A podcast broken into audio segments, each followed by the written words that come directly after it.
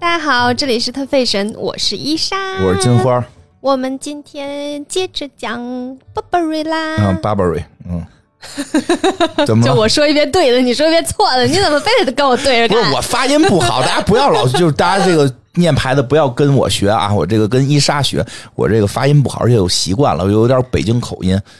跟我学也没有什么，就是我只是能说出那个相对相对正啊，确。我说的是绝对关键是我刚说了一个我说的是绝对。跟读都不会那来，我重跟读一遍，你是不是再念一遍 Burberry，？Burberry 对，啊，行，我们来。那我说这正确的我说不下去了。好的，啊，来，我们就说一下这个巴宝莉。巴宝莉，行吧？来继续讲讲巴宝莉的故事。这后边这个有事儿，这个其实牵扯到一些更深奥的东西。嗯，我们来说一下起起伏伏、对，跌跌撞啊，撞、一个品牌的人生高高低。低。对，然后接下来就是他最高的时候了。嗯，他不什么时候是因为就是军官的衣服，然后被大众接受，然后大众开始买他的衣服，对，他已经开始就是有一定的受众了。嗯然后，但是呢，他们其实就是这个品牌一开始是基本上没有做任何的广告之类的，嗯就是从一九四零年代，他们也没有钱请请明星做广告什么的。哦但是当时呢，就是有很多很多电影用了他们的衣服，就包括像电影《魂断蓝桥》里面的男主角啊，这这就穿着他们的风这衣片儿现在都没什么人看啊。没真的吗？啊，《魂断蓝桥》不不挺好看的。是吗？是那个就是就是不是特别那个三观不是特正的那个。你这么看，很多名著三观都不是很正。反正我现在看那个 TVB，我都是都是看大家怎么骂这帮人乱。说这帮人三观不正，替他们正三观都在。反正就是当时的电影很火卖。但是当时这个电影确实代表了所谓的爱情。对，然后男主角穿的就是这个风衣，哦然后大家就哇，明星效应，哦，他就然后嗯卖的就更好啦。嗯。之后呢，他又就是在一九五五年的时候得到了英国女王伊丽莎白二世授予的英国皇家认证，刚刚去世的这个老奶奶，嗯。嗯，基本上到达了就是品牌的高峰，哦。在一九六五年的时候，有五分之一从英国出口的大衣均来自于 Burberry，嚯，这厉害了，百分之二十的市场占比，可以，非常高了。嗯。嗯，而且是就是从英国出口的市场占比。非常高了。然后在一九九零年的时候，他又因为外套设计受到了威尔士亲王授予的英国皇家认证，就是一开始是面料，后来又是设计，嗯反正他就不停的被英国的皇室认证盖章。嗯嗯，呃，就是那个现在的英国国王现在的英国国王啊，哦，当就是年的威尔士亲王，现在是英国国王，英国国王因为当时那他现在有叫叫啥呢？叫什么什么国王啊？大不列颠及北爱尔兰联合王国国王啊，他没有名吗？就像伊丽莎白二世这种的，就有啊，就就就那那叫什么来着？查威尔士不是啊就 伊丽莎白，那他应该叫啥呀？为那个谁查尔斯啊，哦查尔斯啊，他原来就是威尔威尔士亲王。哦，就就是对，哎，小孩说真不知道，那现在是不是得是那谁了啊？二零二二年开始是威廉了。那他叫威廉国王吗？不是，威尔士亲王是永远给 永远给哎呀，那个。我真整不明白。我给你解释一遍，我给你解释一遍什么意思？威尔士亲王，咱们嗯在咱们这儿就叫皇太子，嗯就是明白吧？他没有皇太子这个称谓，就威尔士亲王就相当于皇太子。哦，所以现在皇太子为前任威尔士亲王查尔斯升老太太去世了，他升级当国王了。嗯那现在这个威尔士亲王是谁呢？就是他的皇太子，就是那个跟凯特尔结婚的那个那个、哦那个威廉。头发没了的那个威廉，他现在是哦我看这上面写的，这历任威尔士亲王现在是从二零二二年开始是威廉了。现在国王他的全名叫啥呀？查尔斯、菲利普、亚瑟、乔治，那个就就点国王那那个蒙巴顿温莎国王，我，这么长。不是，这就叫英国国王了，但就是说他的名字是叫这个。可是啊像我明白你意思了，对，英国女王她叫伊丽莎白二世啊啊。，他叫她她那个简称就叫查尔斯三世，哦，那你看，你就说查尔斯三世不就好了？真是的。查尔斯三世又称查尔斯三世啊。好，嗯这个就是说，所以那个还不是个普通的亲王，嗯是相当于皇太子下一任国王给封的对啊，很很高规格。对，它就规格越来越高。嗯这个时候就平地起飞了。我跟你说，哦这个品牌现在在英国横着走。你怎么怎么了？水都快喷出来，横着 品牌横着走，还是穿品牌的人横着走？没有，就是一个形容。嗯哦我们东北人说话都比较夸张。哦，可以，然后到那个，然后就说他就是走到最高的一个点，然后开始突然之间出现了一个非常非常大的事情，嗯。非常大的转变，就是在一九九零年代的时候。嗯。嗯，一九九零年代的时候，就出现了各种文化的层出不穷，嗯。然后大众开始有了各种的爱好，然后嗯。出现了摇滚乐，然后哦。嘻哈、重金属，嗯。然后有这种很多很多的文化同时出现，但是那个 Burberry 呢，那个时候就相就是相当于有一个百年历史老店嘛，嗯，对然，后也没有什么改变。然后那个，呃，他的那个外套，在他们看来，可能就是爷爷奶奶那辈儿喜欢穿的衣服，嗯它有一些旧时代的印象。然后他的格纹的这个，就是里边的这个格纹儿，哦就开始有很多人仿。因为就是就是你这风衣我能卖就是几百块钱，你这嗯弄一个内衬，然后这个格纹的内衬就能卖到更高的价钱，就一大堆来仿冒他的嗯衣服。所以说，嗯，就是假假冒伪劣特别多。嗯然后当时呢，他们在呃渠道策略上有一些问题，他们觉得好像是店越多就会卖的越好，所以任何一个店跟你打电话说，哎，我们进几套，他都给人家。嗯，就比如说你一个街边的一个卖包的小店儿。这个包可能两百块钱一个，两百块钱一个，然后突然出来了一个一万块钱的衣服，然后之后就发现这个街上很多都有这个店，就出现像这种高级的百货公司，嗯为了维持自己的形象，就不让 Burberry 进驻了。哦，嗯，就是因为它很多要有一个奢侈品都品牌形象的问题。对，好多奢奢侈品都会遇到这个困境，是我卖的越多越好，还是我要停掉什么？就这一个取舍。是的，然后你满满大街都是，嗯然后大家就觉得啊，这个东西烂大街了不，值钱然后每一个店都有资格去卖这件衣服，你可能会很快被快销掉了。是的，然后又再又加上很多假的，你满大街上很多人穿，你也分不清哪个是真哪个哎假的，这个我它对于这个品牌的伤害非常大。这个我们之前节目里也聊过，一个品牌遇到了同样的问题。是的谁？，LV 哦，GUCCI 也遇到过，啊，GUCCI 都有，都有其实。只要有一个非常标志性的东西，然后它卖的好，就一定有人抄，对 就一定有人仿。啊，嗯，还有你还有你是不是往那个更大众层面打？对那，有很大的市场，是的，但是你想打呢，你可能快速的挣到了钱，嗯但是上上边人一不喜欢了，那下边人马上跟着也不喜欢，就是是的比。较复杂了。所以他那个时候的整个品牌形象就已经受到非常大的影响。之后有了一个非常相对来讲比较颠覆性的影响，就是出现了英国的一批新兴的青年。嗯。这些青年人呢，就是他的英文叫 chief，然后、呃，后来就是有有人把他们就是各种给他贴标签儿吧，哦。有各种标签儿，其中一个标签儿就是叫足球流氓。哦，这一群人，然后大概说一下这类的人有嗯。一个什么样的特点哈？因为英国的新闻界特别喜欢给他们贴标签儿，然后写一些文章去说他们，然后嗯，比如说说他们是没有受过教育的罪犯。还有嗯。快速成长的农民下层阶级，缺乏教育，玩世不恭，喜欢暴力，嗯。品品味低劣等等这一系列的评论吧。然后甚至于就是我们现在在百度上，如果搜搜这个英文单词，它就是 C H A V，嗯呃，搜这个英文单词就会对应是没有受过教育、没有文化、反社会、不道德、有暴力倾向的人。哦它是有有这样的一个定位，所以就是这一批人会有很多特点，就是他们比如说会有一些。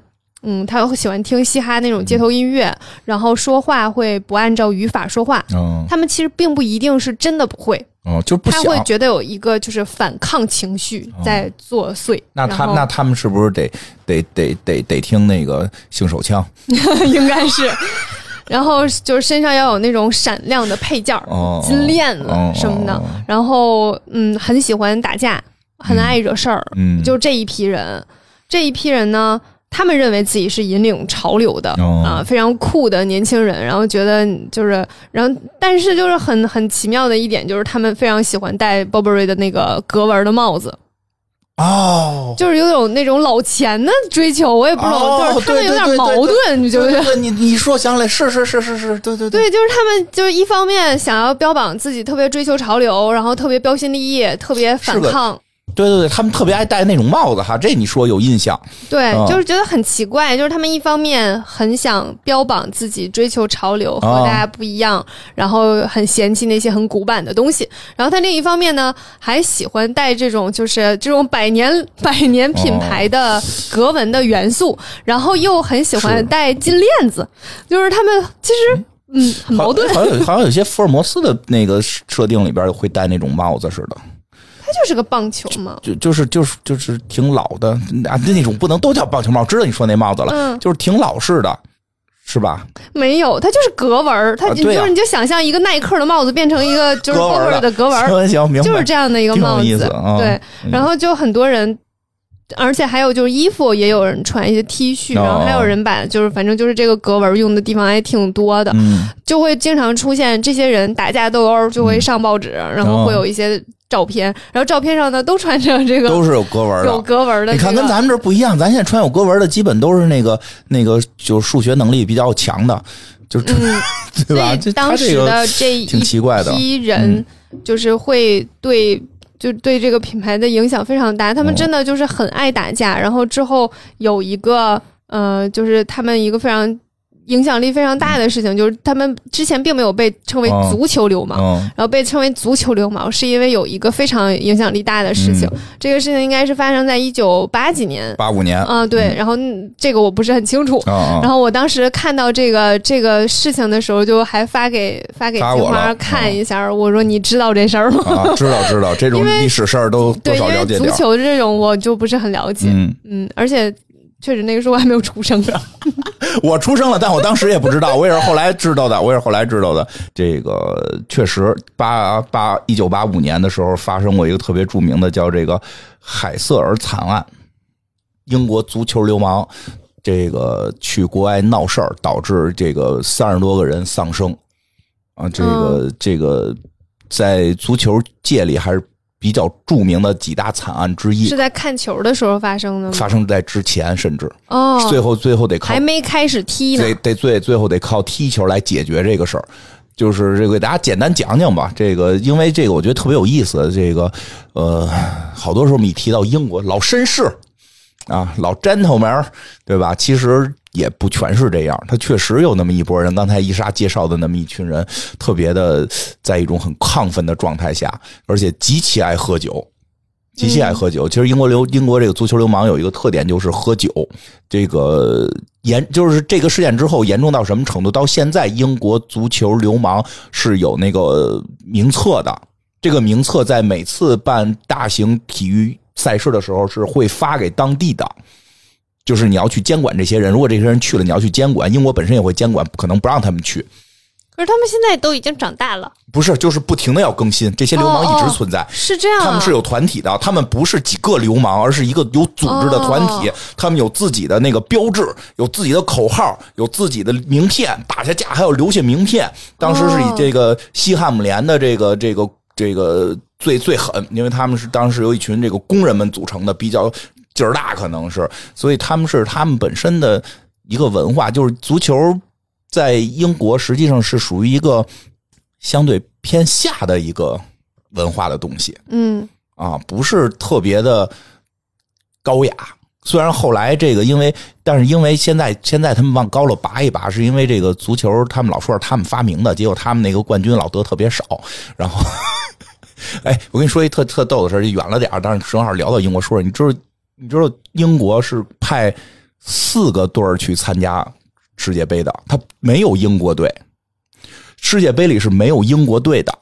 啊，那我们平时说的英国队叫英格兰队，你会发现他挂标的时候，他不挂米字旗，挂一个白底儿红十字，哦，它是以一个区域去参与，他是可以派四支代表队去参与的，所以所以大家就是谁给他的权利？因为说是他发明的。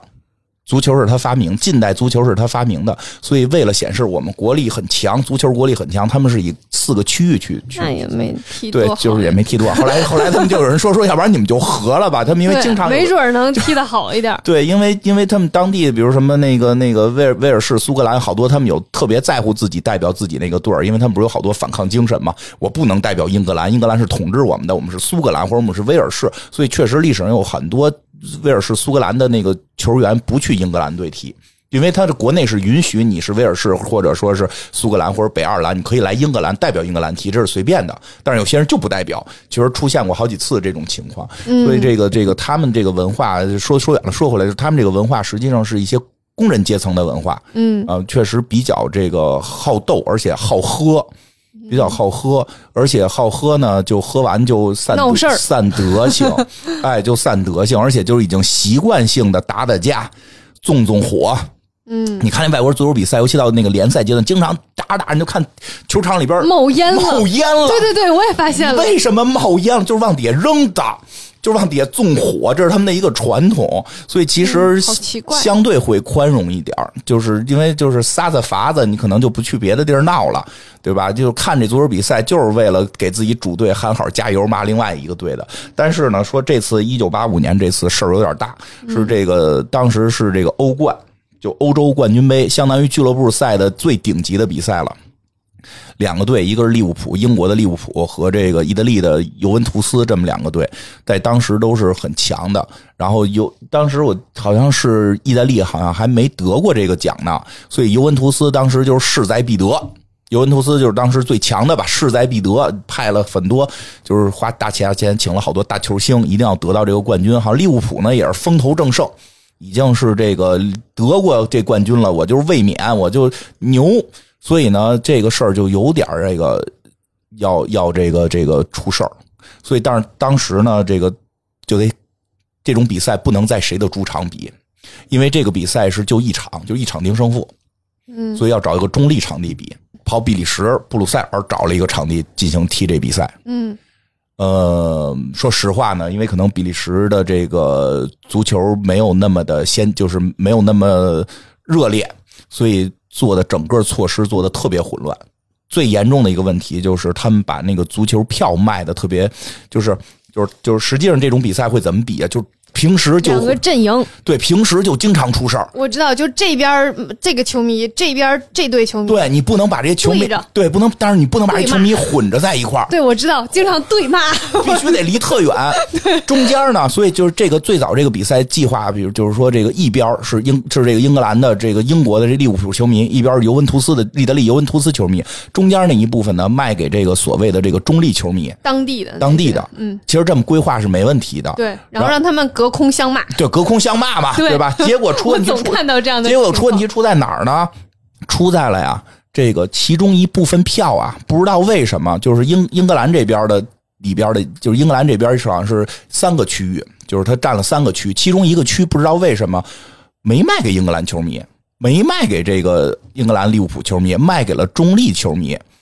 但是他们忽略了一个问题，一方面中立球迷呢可能会倒黄牛，另一个方面呢，虽然他在他在这个布鲁塞尔，他当地是意大利移民区，意大利移民肯定支持意大利队，就支持尤文图斯。结果等等这个利物浦的人一进场，发现旁边本来说是我们都是我们哥们儿，应该在我旁边的。对吧？应该这边是我哥们儿，这边是中立，对面是我们骂街的。结果发现旁边这边是是这个尤文图斯的是那个对立球迷。嗯他们就开始就骂街了，开始骂街，骂得特别狠，然后那个越骂越狠，越骂越狠，打起来了，就就开始动手打。动手打呢，就是说打的特别狠，追着这帮人打。大家明白？因为这边就一小撮意大利球迷，大量意大利球迷在对面呢，他们过不来，而且特别远。这个足球场不知道哟那边怎么了，这边还纳闷呢。那边已经把这帮意大利球迷给追打到了，就逼到墙角里动不了了。然后说这个布鲁塞尔这边的这个球球这个球场管理也特别混乱，他们一看到这种情况，第一反应赶紧把门关上，可别让他们出来。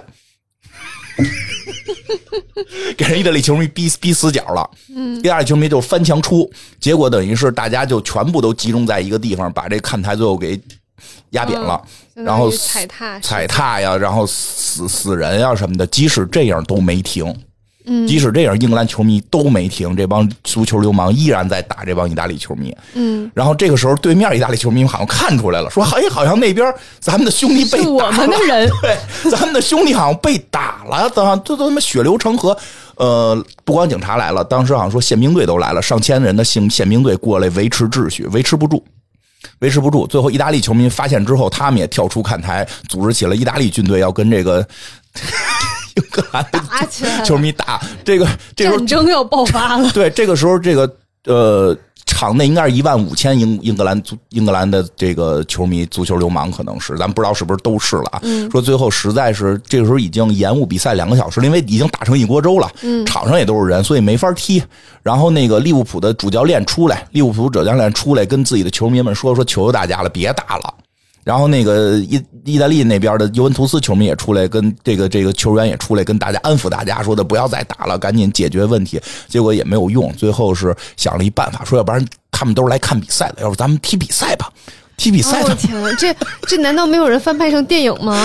好像有说踢比赛，他们可能就看比赛就不不打了我的。天哪，就在这种情况下，赶无紧法理解。耽误了两个小时了，赶紧开始一比赛。哎，一比赛真不打了，大家又开始看比赛了。说，但是比的就有点乱套。那个说的，其实其实有些整个判罚就都会偏向意大利，因为确实英格兰那个利物浦球迷给人意大利人给打死了都。然后那个利物浦的球迷们也，利物浦的队员们对于一些偏向性判罚也都表示接受。就是最后意大利确实这个尤文图斯是夺冠了。但是比较有意思的是，实际在比赛临开始，等于是比赛开始之前就打起来了。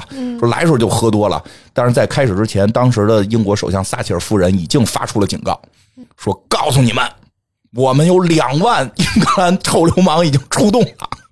说你们一定得想法管管，我们管不住。他并不是鼓励这件事儿，也不以这件事儿为荣。撒切尔夫人是在这个事儿临发生之前就已经发出警告，说我们管不住我们这群英国足球流氓，我们已经严防死守，派了好多的这个警察，在整个从英国到布鲁塞尔的这个路路上，只要发现喝醉的英球英足球流氓，我们就给抓起来。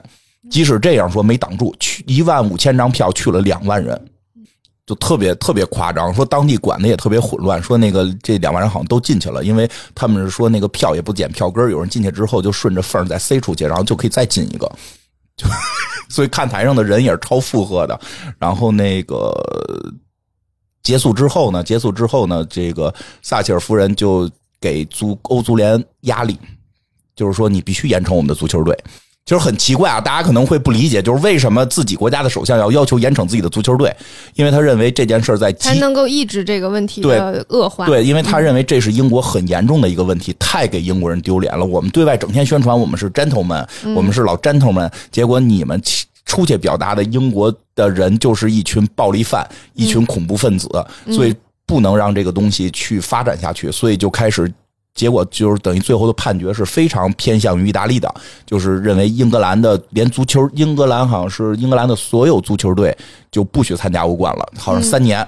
好像是三年，然后是利物浦，好像是六年，也有说七年的，就等于是特别长时间，他们都进不去，这就导致了英国足球当时正盛的时候，突然一下咵一下下了一块儿。嗯因为很多球员其实就是想得想得欧冠，嗯就是这这这这个欧洲冠军联赛，就是想得这个，就是想得这个东西，对吧？就是这个好多现在那个球员说，为什么转会不转会啊？说因为我缺少这个奖杯，咱这个球队永远得不到这个奖杯，我这辈子不能没这个奖杯，因为这是我的人生追求，所以会跳，所以就导致英格兰的足球开始了衰落。说也导致了后来撒切尔夫人去世之后，这个几个英格兰的这个利物浦他们就不给这个撒切尔夫人哀悼。嗯因为他们那个足球比赛之前都有一部分这个政治表演嘛，有时候单膝下跪，有时候要默哀嘛。其实应该是在撒切尔夫人去世的时候，是球队们要进行默哀的，然后他们没默哀。不光特别逗，说那个连那个英国足球的协会都发文说允许不默哀，就。因为因为因为足协会认为你撒切尔夫人用政治手段影响了我们足球的发展，嗯但是撒切尔夫人会认为你这是一个国家的问题。对，就是你以国家，但是你们太丢国家形象了，我们对外的很多外交贸易全都会受损。然后相对最后这个稍微让大家能够最后平静一点的是，这个事儿发生二十年之后，又是尤文图斯好像对利物浦的欧冠，然后那次比赛的时候是这谁，这个当年参加。八五年那场比赛的一些队员回到了场上互换礼物，然后带着当时的等于是二十年之后的球队进行默哀，然后利物浦球迷们打出了这个字儿，就是友谊，就是相当于承认错误了。二十年，二十年之后才承认错误来获得原谅。所以英国已经不是同一批人了吧？呃，它可怕就可怕在他们虽然不是同一批人，但他们是同一个组织。他们的足球流氓不是像我们想的喝醉了的几个人，嗯，而是有组织、有纪律。因为那次后来有人，后来是当时有一个英国足球的一个球星写的自传里边爆出来了，说这个事儿是预谋的。嗯，这个事儿还真不是说当时真简单的喝多了，他们是有领导人的，就是那个足球流氓是有领导人，是有一场预谋的报复。是因为说在再上一届的时候，好像对的是也是英国一个足球队对那个对那个罗马，好像是利物浦对罗马，罗马不是也是意大利的吗？嗯，那个利物浦赢了，然后在罗马利物浦的几个球迷被罗马的球迷给堵住了，给打了，打了，所以要报复，要报复，要大大型报复。所以这个这个那么多人。死了三十多个人，死了死了好像是三，如果没记错的话，好像是三十二个意大利人，有俩法国人，就是这这俩那一定会伤及无辜，太太冤了，因为他是中立区嘛，有两个法，他就可能是在逃出去的过程中呢，他们也不会被分。还有两个法国人，还有几个什么人，就是但是一个英格兰人都都没有。有爱尔兰人，还有就是挺挺挺惨烈的，所以确实英国的足球流氓不像我们想的似的，是几个喝不是几简单的几个喝喝多了的醉汉，而是一个有组织、有纪律的这么一波，这么一个有点代表恐怖性质的组织。英国人、英国政府拿他们特别头疼。嗯嗯，那我觉得我我我讲到的这一批人，可能是里面的一小部分，就里面一小部分可能偏年轻一点的小孩儿，嗯。对，因为我看到的基本上都是就是很年轻的，嗯，然后在可能是在往那个方向走的人，有点像那个逻辑，嗯，他们他们都都不算太大，对，就可能是他们中的一小部分，可能有一部分是穿着这个被人拍下来了，是的，就是爱闹事儿的，然后成天打架斗殴的，他们呢就是还会。泡夜店、泡酒吧，然后动不动喝多了就跟人打起来了，就这类的人非常多。然后那个时候，英国的那个酒吧甚至都贴出了就是穿着 Burberry 的服饰的人禁止进入这样的标语。哎，我突然想到一个问题啊，嗯，这个不合适，到时候你可以说不要啊。嗯，怎么这些衣服都就是都发生在伦敦呢？因为有些印着伦敦的，后来咱们不是前一段也希望他们别进酒吧。这这个不，那可那可能是个巧合吧？是个巧合吗？我也不知道。我是觉得他们选择这个的一个，我分析啊。我分析有一种对于 old money 的崇拜，呃，有点儿。对，伦敦是有点那个劲儿，就是如果有大家对这个文，这这能叫文化，就对这个事儿有兴趣，其实可以看看像两杆老烟枪那个劲儿。嗯，对，有点那个劲儿，就都都都是那个 old old money 那种感觉，但实际干的都是一堆蝇营狗苟的事儿。是的。啊。就是他们很矛盾，就是在我们现在看来是很矛盾的，但是当下他会觉得自己在做一件很突破的事情。啊，就是我在融合，我在做一个就是街头文化和老钱的融合，然后就所以他们整个的穿着和，他们觉得就反社会是一件很酷的事儿，嗯嗯，有点伦敦那劲儿，嗯对，然后我要是看谁不顺眼，我就揍谁一顿，是一件很酷的事情，嗯嗯，然后然后就是。他们为什么会选择这种就是有标志性的，可能呃有一定的奢侈品属性，或者是有一定的就是皇室认证这种的属性的东西，可能也代表着一些身份地位象征。嗯，就是在他们心目中，这就是在英国女王的照片上别区别针儿。哎，有点那意思啊，我就得穿英国女王指定的这牌子的衣服打你们。是的，所以可以看得出来，就是当当这个就是 Burberry 的这个格子，因为太具有辨识度，然后大量的出现在这种负面的新闻当中，及这种酒吧门口会写着穿 Burberry 的禁止进入这种，难以想象，对，难以想象。然后它对于品牌的打击非常大。是他一下没有人再会买了，变成流氓服了。对，所以就是远离他了。就是他之前走的全都是比较那个高级的，都是就是有有一些就是是皇室认证的这种路线的。然后会虽然是民众吧，但也是民众那些就是对品质要求较高的那一群人才会去买的。然后它价格也是放在那儿的。对，然后一系列的专利，它它的价格一定会不会都会比就是普普通的衣服要贵一点的，但。因为这件事情出现之后，它它一下子就变得没人买了，嗯，嗯、没有人愿意再穿任何带格子的东西出现嚯。出现了，嗯，就处于这个阶段。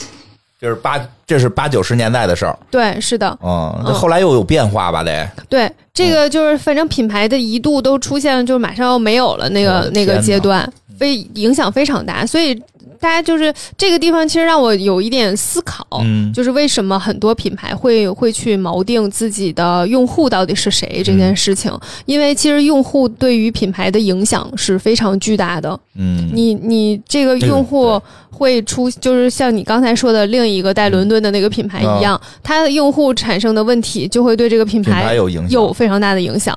嗯，嗯。哎，我都能理解，因为因为因为有一段我们那个有有些个别听众嗯特别喜欢去别人节目底下说人家不好。然后还带着我们的名字，说你们跟人家比就不行，什么你们得去听按人学听这，说你们别做了这那的。后来我们发现了，就是其实特别得罪人，对不是光得罪同行，会让更多的人会觉得，哎，听我们节目的这是不是一群流氓啊？嗯，对吧？就是怎么一群这么不不像话的人，其实其实我们不是没逻辑的人，但是他们表达出的一些个别啊没逻辑，所以后来我们这个节目里也这个反复呼吁大家别别这么干，对吧？后来慢慢现在都正常化了，嗯也可能因为我们现在不太火了，但是确实我能理解，就是甚至我当时被同行问过，说为什么你们的听众这样？我说这是个别的，不代表所有，但是就这一两个个别的，反而会影响非常大。我不可能是当时穿八辈人都是流氓，但是有那么几个流氓上了的报纸，嗯，那就成了这个这个叫什么一一颗耗子屎换一锅汤的事儿。对，嗯然后其实它，嗯、这个问题还有还会拓展到很多很多领域。嗯然后其实还有一些品牌，就比如说我们讲讲过的那个 Givenchy，啊、呃呃，就纪梵希和范希范思哲哲这种，他们最开始的时候也是高级定制的服装，很高级，很纪梵希术。那时候就是都是奥黛丽·赫本的嗯那个路线的。他其实是走那那个方向的，嗯。但是因为它有一些非常宫廷的华丽的设计，嗯。然后就有一批呃所谓的暴发户特别喜欢，嗯。之后就会就对它的品牌就会有一定的影响。其实纪梵希是能够跻身于一线的奢侈品牌的，就哦。从凭它的一些能力上来对。说，但是它拖有了点后腿。对有一些影响，会让大家认为就是喜欢喜欢这两个品牌的都是暴发户，嗯，它就会非常影响这个整个的这个基调。所以像像迪奥和 Chanel 就是会做的比较好的一点是，它一直非常维维护的这个品牌的形象，嗯它品牌的形象和和它的受众的形象嗯都标标在那儿了。它标在那儿之后呢，就不大会太受这个就是用户的影响。嗯，所以有的时候你会看很多产品，它定价的策略。哦也是在做这件事情，它它定评价，那我的受众就是这样的一批人，嗯我定到一定的位，就是价格稍微高，是因为我想要去营造另一个品牌形象，这都是有关系的。要不然香奈儿年年涨钱呢。对，就是看你到底要挣谁的钱听说二点五五已经涨到一个特别高的价格了，啊，六万多吗？这不理解。嗯，我这时候的时候，它才两万多呀，是它每年都在涨，但是确实能理解，它就是就是 Chanel 和 LV 都是每年都在涨就是应。该是你说这意思，我就要把这门槛不停的高，因为大家的收入肯定是在不停的涨，GDP 也在不停的涨，我必须得跑赢 GDP，对，它有这点儿，它有这么个意思。它就是要不断的去提高，就是它甚至于也有有可能哈，就是因为我没有去接触到嗯。他们后台的这些销售数据，有可能他们会在算，如果我销售的这个人的数量嗯在变多，就是比如说你一个人你买了二十个包没问题。嗯，如果二十个人每个人买了一个包，我是不是应该涨价？啊，那肯定的，它肯定会变，我觉得会一，定是，我觉得他们品牌都是要在做这方面的嗯测量的，嗯然后去去选定自己的用户，来来从而去判断说我我到底维持一个什么样的形象才能够继续下去。包括他们在做就是高级成衣，或者是甚至是高定等等，他都必须要控制这个数量，嗯必须要控制我到底给谁。为什么高定我能借给你，不能借给他？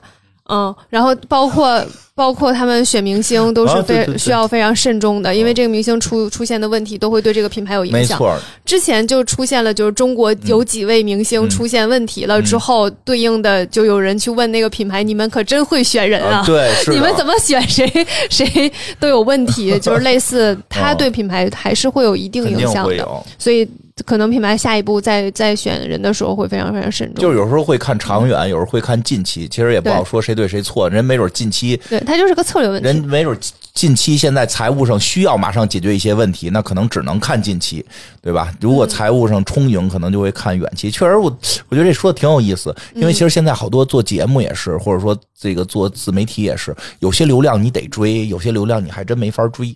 你追了，你那流量是蹭家伙能上去，但是可能。慢慢慢慢听你的，或者看你的，或者喜欢你的人会变成另一群人。嗯，那他们可能你就反正会会会让你的整个整个东西会有所变化。你得自己提前做好这种预估，也不能什么都逮着。就是说，我们这个这个数据高了就好，有时候会长期看会有一些反噬。嗯，我觉得挺挺挺，你这个商业很深刻，那个商业 看法很深刻。这个这期都应该能卖钱。我觉得上一期 也能 能卖个 idea，对对对对，这个挺好。嗯，是。然后呃，当反正现在它基本上就快到底儿了。嗯嗯，它整个的品牌形象和它的销售和所有的一切都基本上到底儿了。这个时候出现了一个人，这个人呢叫 Rosie Marie Brova，她是纽约的萨克斯第五大道精品百货店的一个女社长，是一个女士。然后他在一九九八年的时候上任成了 CEO。嗯，他在当了 CEO 之后呢，就做了几件事情，然后去给这个品牌有了一些改变，嗯，稍微起死回生一些。但是起死回生是一个过程哈，它不是一下子一下就火起来了，并不是。他做的第一件事情就是开除了基本上所有的高级管理管理者，他觉得你们你们把这个品牌管理成这样就有问题。做的对，都。都走吧，没错。这个，如果你的这个品牌到这一步的时候，我跟你讲，绝对不是基层员工的问题，就开除了一批管理管理者。真的是好多那个企业说呀，我们现在遇到困境了，咱们得开开人，夸夸夸，先把基层员工开一半，谁干活啊？你得先琢磨琢磨，是不是决策错了？我。然后这是第一个事情，第二个事情就是开始改造品牌的形象，他开始重新去。定义就是他在消费者中的一个形象，呃，因为那之前呢还是比比较偏那个。成熟那个就是年有一些年纪的人呢，他要开始把它做一些年轻化，然后他找了一些时尚的摄影师，然后选了一些呃，就是当时的超模，像什么 Stella 那个和好像凯特摩斯好像也找过，就找了一些模特，然后邀请了以前 Jo Sanda 的一个设计师去把他的衣服重新进行一些调整。然后这个设计包括把那个驼色改成了粉色和那个浅蓝色，和一些新的颜色，然后让它有一些呃更适合女性。就是之前它其实是一个偏男装的品牌，嗯，所以我你刚才说的时候，我会觉得嗯，就很奇怪。这是这是大概哪个年代？呃，九八年之后。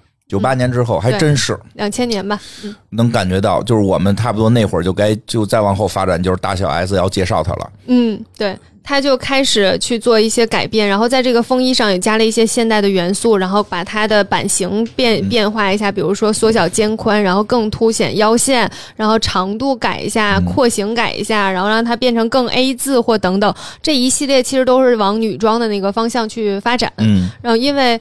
就是以前的那条路可能就是没法再走了，他就开始开辟就是年轻化女性女性风衣这两个方向，然后女性风衣的销售额就开始增加，然后他还会做一些营销，增加一些话题性，比如说把这些格子做成宠物的衣服，再把这些格子做成那个什么就是泳衣啦，什么床单啦、床品啦，就各种东西都在做。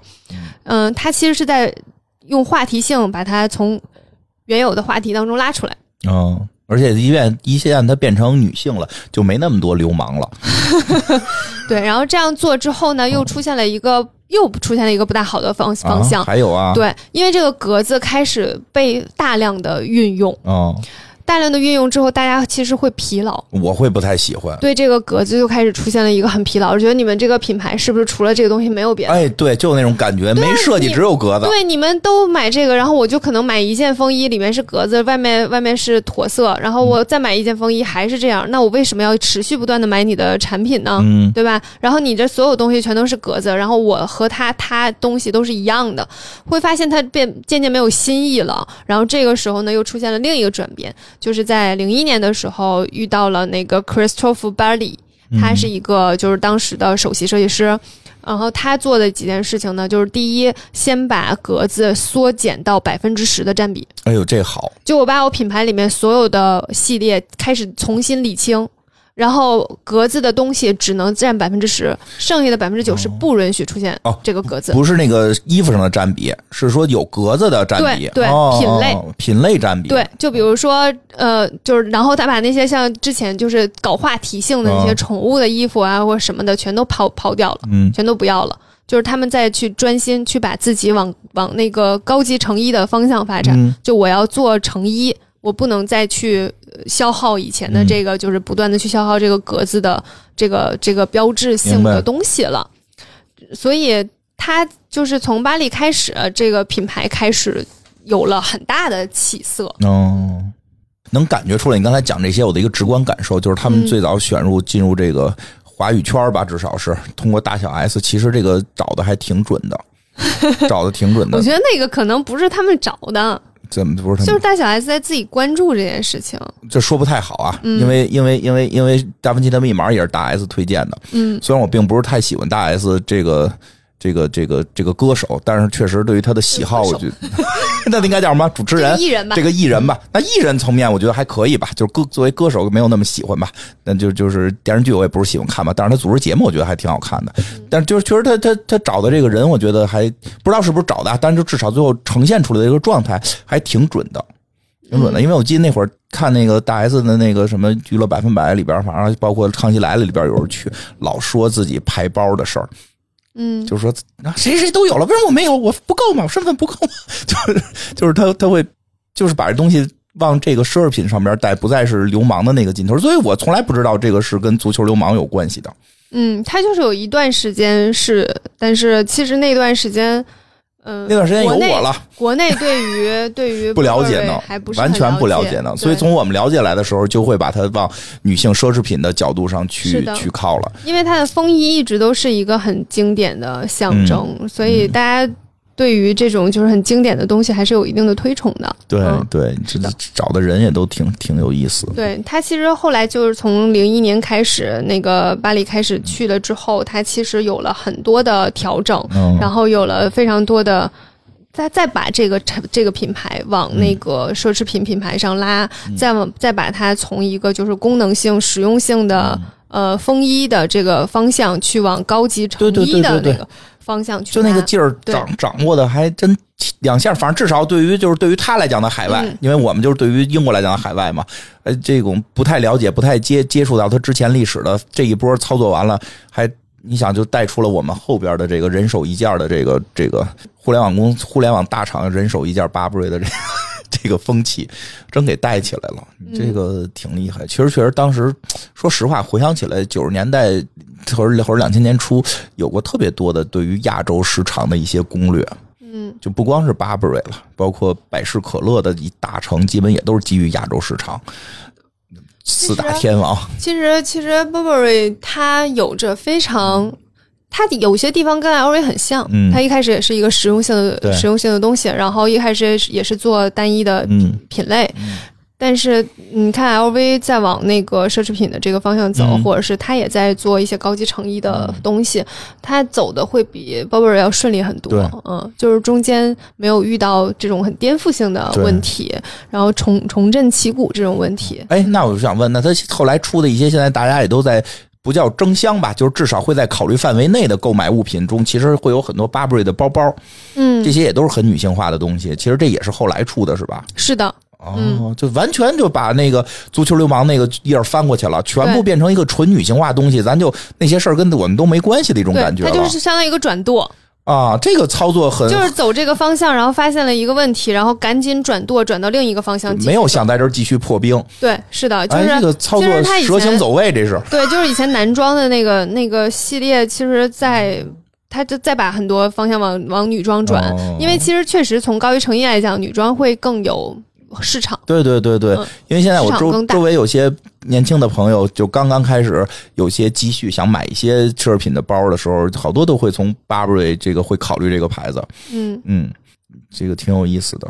然后下一个那个首席设计师，就是在巴黎走了之后，就是 Ricardo。嗯。Ricardo 做了他的首席创意总监，然后这个 Ricardo 呢，呃在应该之前也有讲过，嗯。他在那个纪梵希的做过设计师，然后就是老几位之前那个狗头 T 恤嗯。那个系列，就是纪梵希在纪梵希那儿做的，所以他其实是一个呃很有才华的。很有才华的设计师，嗯。然后他其实不是只有那个就是纪梵希这种印花的，他嗯其实有很多自己的想法，然后他也有很多非常经典的设计。他到了那个 Burberry 之后呢，会有一些改动。嗯他在一八年的时候推出了新的字母的组合和标志，就是把 logo 换了一下。它之前的 logo 是有点儿。呃，不是像现在这样特别扁平化的，然后也是在对一八年做了一个扁平化的，之后把那个马术就是骑马骑士的那个去掉了。之前是骑士，就是呃骑马和下面 Burberry 是放在一起的，对后来的 logo 就只剩下 Burberry，然后就更现代的字体，换了一个很现代的字体，所以它变成了一个更简洁的字母的品牌的标志。然后下面就写的是伦敦、英格兰。然后它这个这个改变其实是跟就是 Chanel 啊、Celine 啊嗯，都是一样的。Celine 不是后来也有一个 logo 的变化嘛？他们其实都在走这种简单设计的方向。这个方向其实是和大趋势一样的。对，然后他还做另一件事情呢，也是跟大趋势一样的，就是做一个呃自己品牌的老花儿。就是呃，LV 因为叫老花嘛，我们就统一都叫老花对。但但它它其实是个新花，它就是把那个 Thomas 呃 Burberry 变成了一个就是缩减为 T 和 B，然后把哦 T 和 B 对连连联合在一起，套一块儿了哎，就是 T 套在那个 B 里面。T 穿过了 B，对，就是它，然后再结合就是 Burberry 的米色、驼色，然后白色和橙色嗯做了一个融合。这个系列其实现在看来还可以，哦嗯，因为它其实是突破了之前的格纹，开始出做了一个新的花纹，或者是新的一个标志性的设计。我也是觉得，如果 Burberry 想走出来或者走得更好，必须得把它那格纹给舍掉，就是它只能是成为它的某一种元素，千万别再其中一种，千万别再是满处都是它。对对，所以它其实就从第一个就是从那个巴利斯接手之后这个策略是非常正确的。这个策略太正确了，它嗯它就一下你就会有，因为你现在要走奢侈品这条道了，那那你肯定得往那个设计感上边去，而不再是印印一些花儿的这个问题了，嗯，对吧？你这个这个这个策略还是很，我觉得起到很大的作用。是的，反正现在感觉这两年巴布瑞缓过来了，嗯是，因为因为就像你说的，就是就足球流氓那部分我没接触到过，但是就是变成满世界都是都是格纹，然后大家会觉得有点这个俗气了。这个时期这段是我们是经历过的，嗯对吧？但是这两年又起来了，对，从嗯 Ricardo 在接手之后。是相对于之前慢慢在起色，哦但是并没有出现很爆款或嗯大火的趋势，嗯这是现在的一个比较公认的嗯现象吧。就是它的无论从销售数据还是它的爆款的知名度和话题度等等，嗯都没有达到更高的层层面。嗯嗯，就是包括 Ricardo 确实做了很多事情，但是他现在看来并没有一个非常突出的，包括他 TB 的这个 logo 新出现了，也并没有某一个爆款能够支撑这件事情，只能说是还不错。嗯嗯，然后所以就是出现了一个新的变化，嗯就是在去年年底的时候说的，嗯应该是去年年底的时候公布的消息，但是最近有了一个，就前两天刚出现了一个小新闻，哦嗯就是前两天的呃那个 Burberry 清空了官方社交媒体的所有内容，哎有听然后我们说这个，就觉得哎要有动作，因为去年年哦我们以为底的时候，出事儿了呢，去年年底的时候就放放出了一个信息，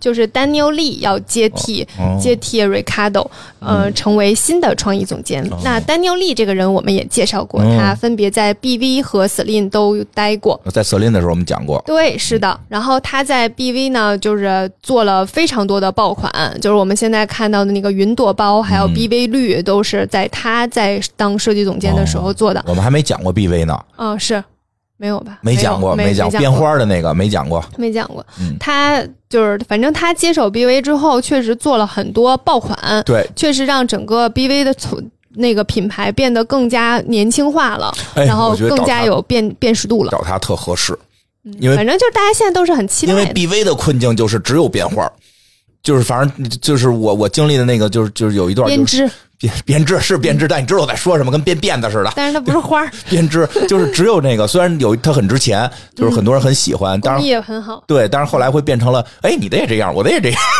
不同颜色的编织，对，但是但是那个设计师在这个上头做了突破，是吧？对。对吧？就是给他这两年 BV 确实也他甚至给 BV 了一个品牌色，就是新的品牌色，啊对就是这个 BV 他很有这个超火。他有很有这个这个，就是把这个东西给做起来的可能性。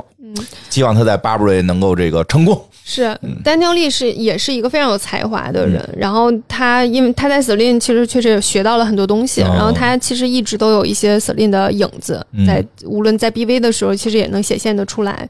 嗯。然后，嗯、他清空账号这件事情，其实并不是非常的让我意外，因为他哦。以前在 BV 的时候就曾经关闭过社社交账号，嗯就是他不喜欢社交嗯。是社交媒体，他认为就是我的衣服就应该是展展出，就是走秀，就给你看，你别评论。就我不应该在社交媒体去做任何的营销而且他也特别不喜欢社交媒体的人的评论。对、嗯我都按你的评论做，我我白学了，是这意思吧这是你？揣测的，我不知道。是这意思，是这意思吧？嗯我学了十几年，干了二十年，你在这一句不好看，我就得按你的改。不是我，我替他说说话，替他说说话。嗯，反正他是有他自己的一些创意理念的。然后他因为丹尼利接了之后，就是前两天不是清了账号嘛，哦然后发了就是在那个官方社交媒体上发了东西，然后就发了什么呢？发了他的新 logo。哦，又做新 logo 了。logo 呢，又出现了骑士，骑士回来了。哦，嗯那骑士变了吗？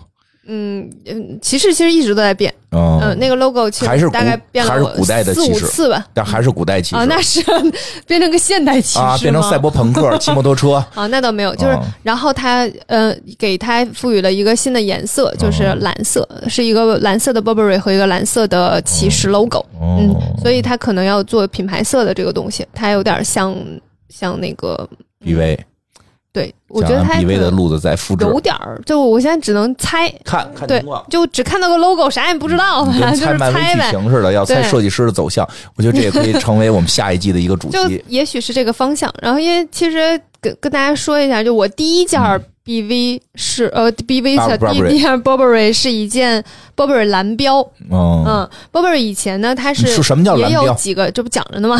也有几个系列，嗯就是蓝标、黑标等等哦不同的系列。蓝标可以理解为就是 Burberry 的低端。嗯哦，这个系列，我第一件是在日本买的，嗯就是 Burberry 蓝标。那个时候其实蓝标的店，嗯，亚洲不是很多。那个蓝标，我记得是脖脖领子后头那标是蓝色的，对，对吧？对不是一个简单的称呼，是真的是个蓝颜色的标。是个蓝色的标，哦嗯，嗯然后会相对便宜很多。嗯嗯嗯，我当时买大概三千块钱一个羽绒服，三千嚯多一个羽绒服，挺便宜的。对对，相对、相对它自己的品牌线超便宜了。然后它的那个蓝标的风衣大概也是三千块钱，我爸出去找人做鸭鸭牌的那个还八百多呢。啊，那不过当年的三千多，哦，哪年呀？你总共你也没几年，那当年就 十年前啊。我十年前啊，啊，哦，你十年年前都买了巴布瑞了，十年前，你十年前三年吗？现在二三年对吧？啊，你十年前不是。还上学呢吗？一三年我已经工作了，哦，好，我可能把你看年轻了。我已经工作十年了。哦哎呦，真没想到，我老觉得你还是小姑娘呢。你可拉倒吧，嗯嗯所以他那个当时出现那个蓝色的 logo，我想说，哎，这不是蓝标吗？啊，你是说广告公司的梗吗？最最早的那个不是啦，我说最早的它的蓝色的那个标志就是哦不不不不做了嘛，哦，那条线不做了，然后黑标也不做了，就哦只做它 Burberry 的一条线了嘛。正常这然后对常规，线。然后现在又出现又又是出现了那个哦蓝色的，我觉得挺有意思，就是想起了自己的第一件的衣服了。哦，就是最近发现了又有了，就是今天，今天。嗯，不是，你怎么听不懂话呢？不不是今天发现又有了，而是发现它又出现了个蓝色的 logo，然后就让我想起了我第一件也是蓝色的 logo，、是你讲太快，我脑子没跟上，我现在跟上了，并不是就重新怎，么回事？并不是重新出现了蓝标志，重新出现了蓝色。对，哦哦哦，行，就是想起来了，行以前的蓝标的衣服我还有一件呢，哦，听懂了，绝版了呢，那能涨钱吗？不能。挺好。嗯嗯，然后期待一下吧，希望丹尼奥利能够让 Burberry 能够往往一线品牌走一走，哦，对对对，挺不错的牌子啊，这个嗯看看科学家我们来拭目以待，接下来会不会出蓝色品牌色？呃应该差不多。伊莎如果预测成功了，咱们下一季就可以多一些这些未来品牌预测，我哪有这本事？未必没有，我觉得这是？一个非常显而易见的事儿。其实，那可不一定。好的，嗯，那就是咱们拭目以待，伊莎这回能不能猜对？猜对了之后，我们下一季就有新主题了，好嘞，吧？那今天就到这里，大家拜拜。再见。